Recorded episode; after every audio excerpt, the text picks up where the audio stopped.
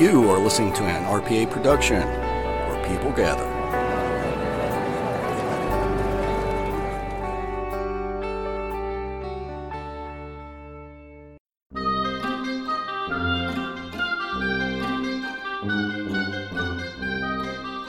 Ladies and gentlemen, Real Paranormal Activity is proud to present Terry's Mysterious Moments.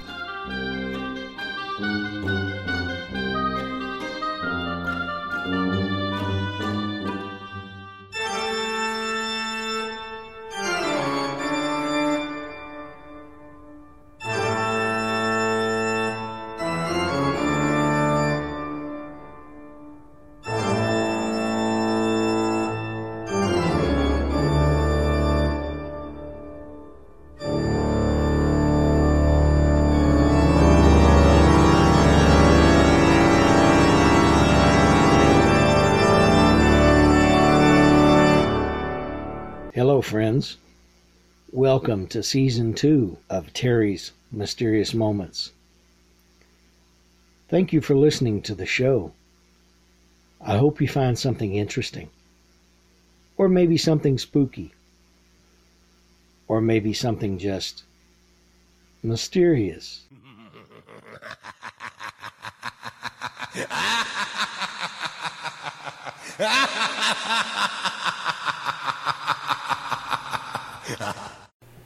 Good evening, everybody. This is Terry from Texas. And this is Memorial Day weekend, the time that we salute those who have served this country and those who have given their lives for the safety of all of us. I'm not going to get real political about it, and I don't want anybody else to get political about it. I want to say that we honor those who have served, those who have died while serving. I come from a proud family of Army individuals. My father was in the Army, World War II. He was in the 2nd Infantry Division, took part in the D Day invasion, took part in the Battle of the Bulge. He came home, or else I wouldn't be here. My oldest brother served in Vietnam as a combat infantryman in the 1st Division, the Big Red One. He was wounded after a few months in the country. He came home, remained in the Army Reserve until he retired a few years ago as a lieutenant colonel. Proud of the man. My second brother went to Vietnam as a combat engineer, served his tour, came home. Unfortunately, life got the better of him and he ended up dying.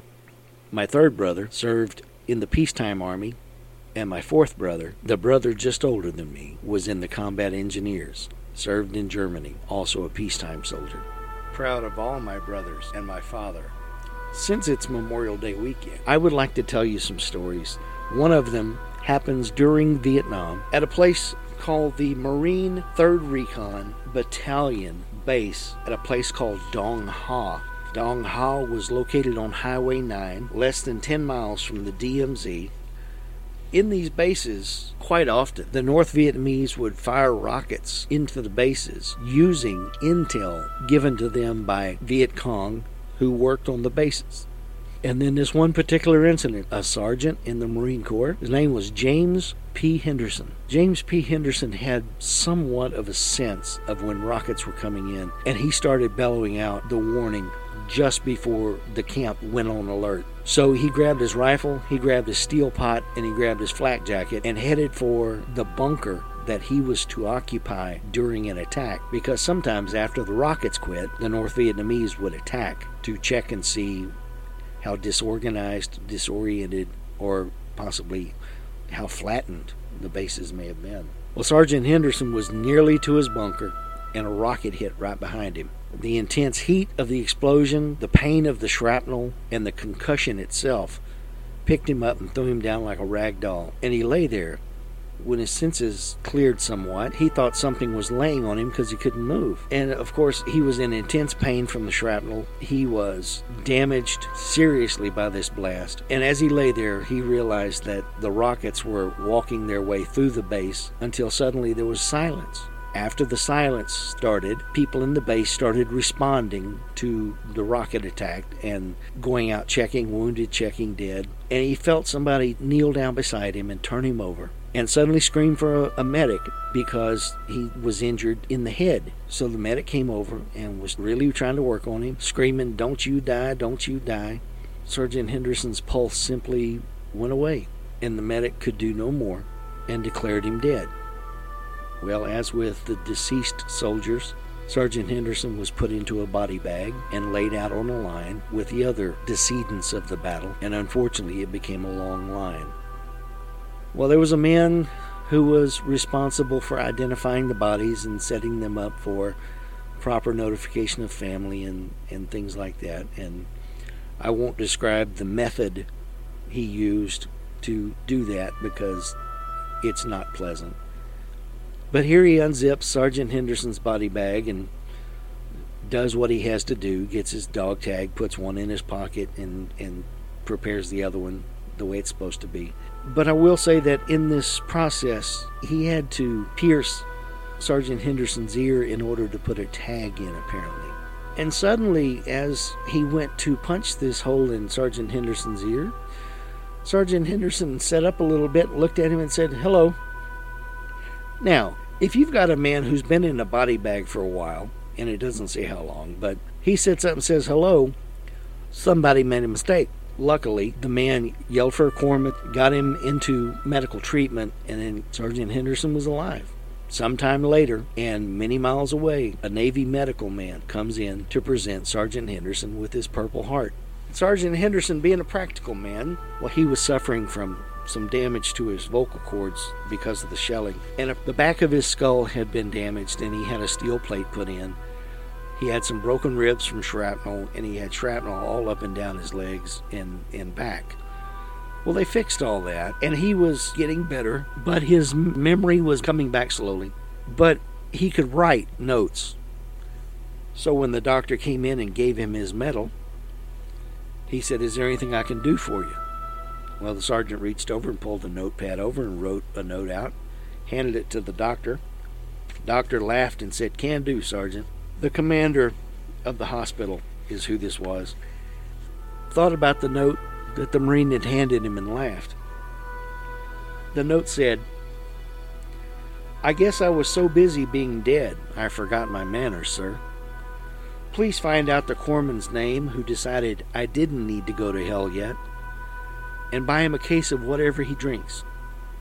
Charge it to me and tell the squid thanks. James Henderson retired as a command sergeant major after 32 years in the Marine Corps.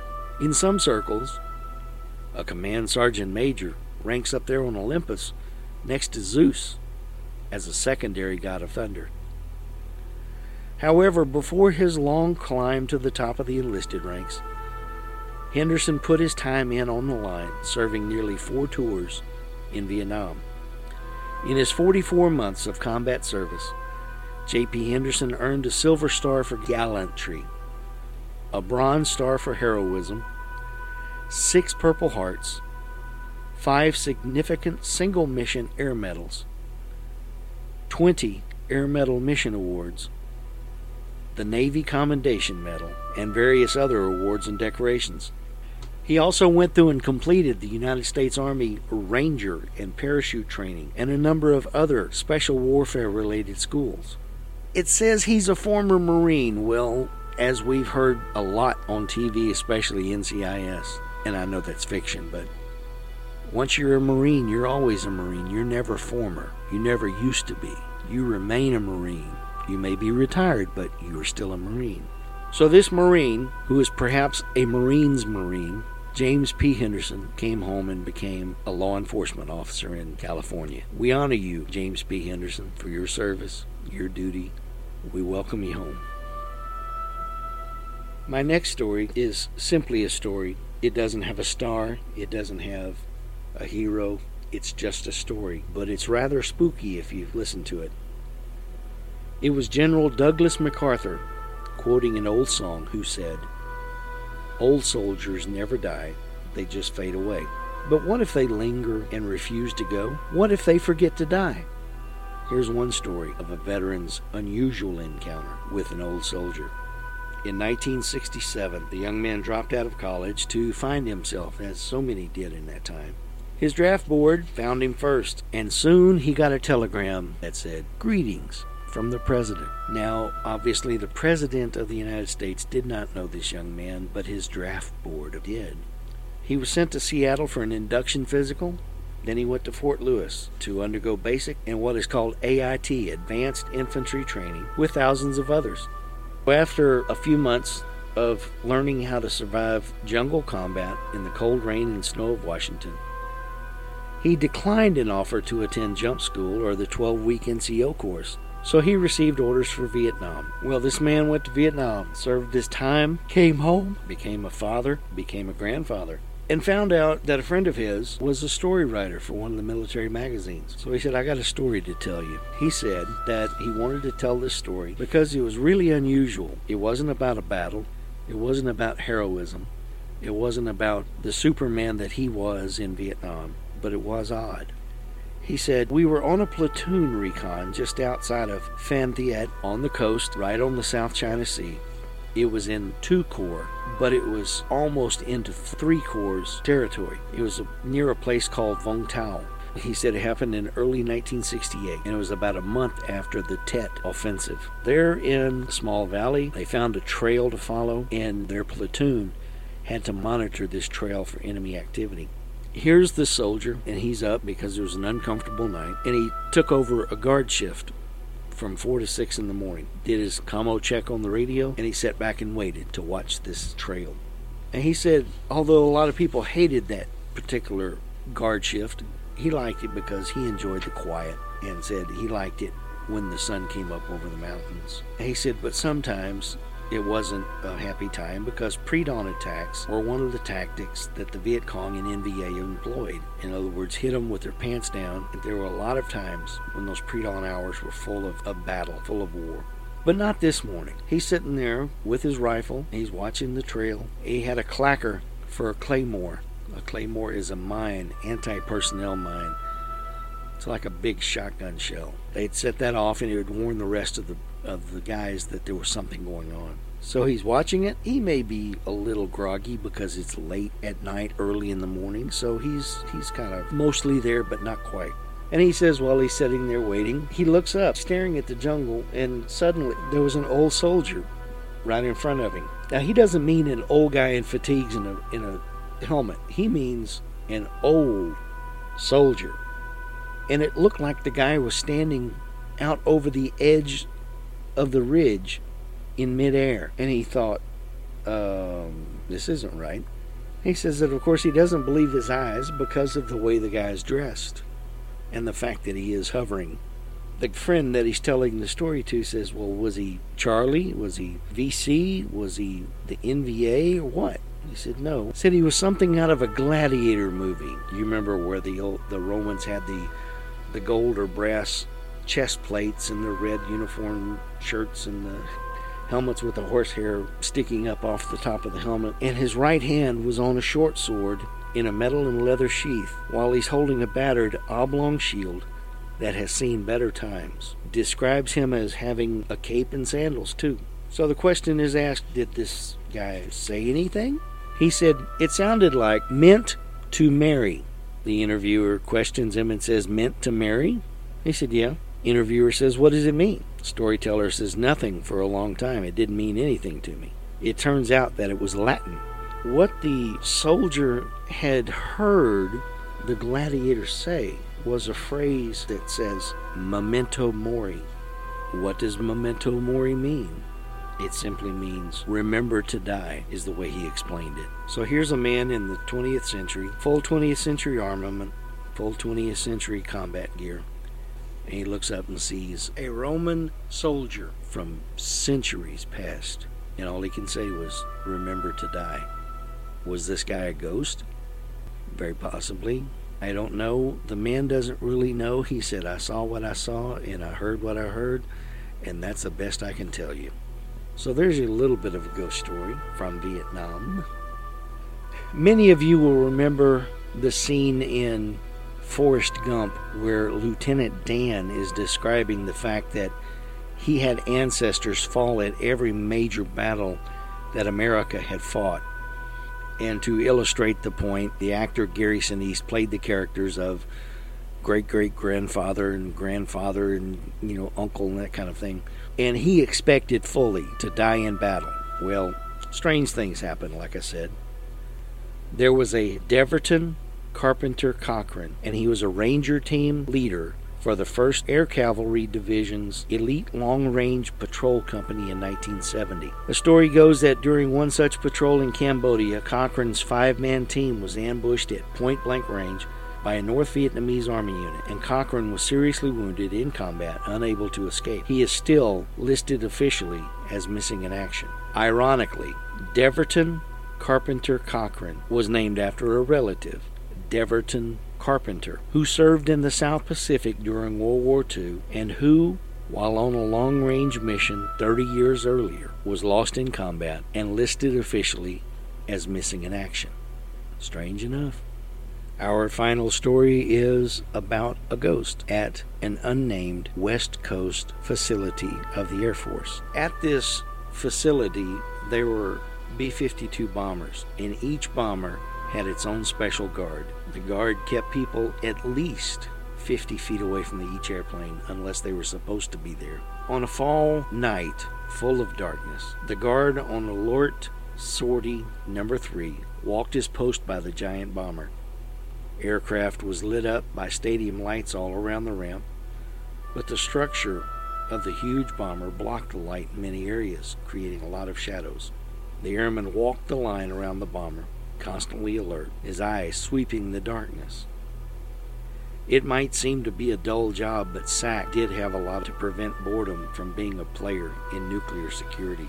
The young man knew that his movements were being watched by other people and that those other people were being watched by yet more people. Very, very many layers of security at this job. So he's out on his walk. He's doing what he's supposed to do. He's got his head on a swivel. Well, he registered movement from a shadow and he rushed to the point of the aircraft boundary, charging his weapon as he ran. Even if it was a test, he must react as if it were the real thing because the evaluators would identify themselves before he could use any of that deadly force. But it wasn't a test, and in the control tower, high above the alert area, the next echelon of security was watching banks of television screens. The low light cameras covered every square inch of the compound, and just to make sure the cameras missed nothing, a guard paced the catwalk outside the tower, watching everything through high powered binoculars. Suddenly, uh, the attention of these overseers was riveted to the area of sortie number three. The muffled popping coming from that area wouldn't have meant much to an untrained observer. Certainly not the end of the world, but that's how the guardians above the aircraft took it. Sirens went off, men on their radios, security police all over the base, all went on high alert. Calls went out to a different part of the airfield, which brought a chopper to search the area. All over the base, high ranking officers were getting calls and they were running for their vehicles. With red lights flashing, they converged. Suddenly, on the radio, shots fired, shots fired in the alert facility.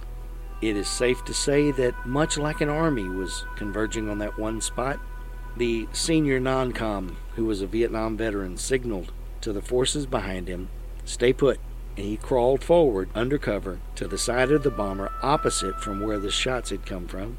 He looked over and saw the guard laying on the ground prone with his rifle at the ready. He identified himself, said, What have you got out there? And he tried to do it calmly. He didn't want to startle the heavily armed and obviously frightened airman. The airman called back, I don't, I don't know what I've got, Sarge. Uh, it's out there, though. I know it's out there. So the sergeant told him he was coming up to him, and when he got there, he asked the boy again, What is it? I said, He was right over there, behind the tail of number four. He was on a horse, a big one, a white one. He looked real white, too, just riding up there on the edge of the pad like this was some dang circus show. All those feathers in his hat. He looked like something out of a history book. I yelled at him, and I know he heard me because he looked right at me, but he didn't halt. He just kept riding behind the other airplane. I think I got him, though. I let him have it with about ten rounds. I must have hit him. The sergeant looked at him and was worried about the young man. He said, You mean to tell me you were shooting at an Indian? a big white Indian with feathers on a big white horse. Yeah, yeah, I know, I know it sounds weird, but that's what it was. The sergeant, because the young man was distracted by watching the area for the return of the interloper, had unholstered his sidearm and pointed the barrel of the gun at the head of the young man and said, Give me your gun now. Just move your hands away from the weapon. And just as he said that, he saw movement in the darkness. The horse glided silently from behind the neighboring bomber. It glowed with a reflected light that came from no earthly source.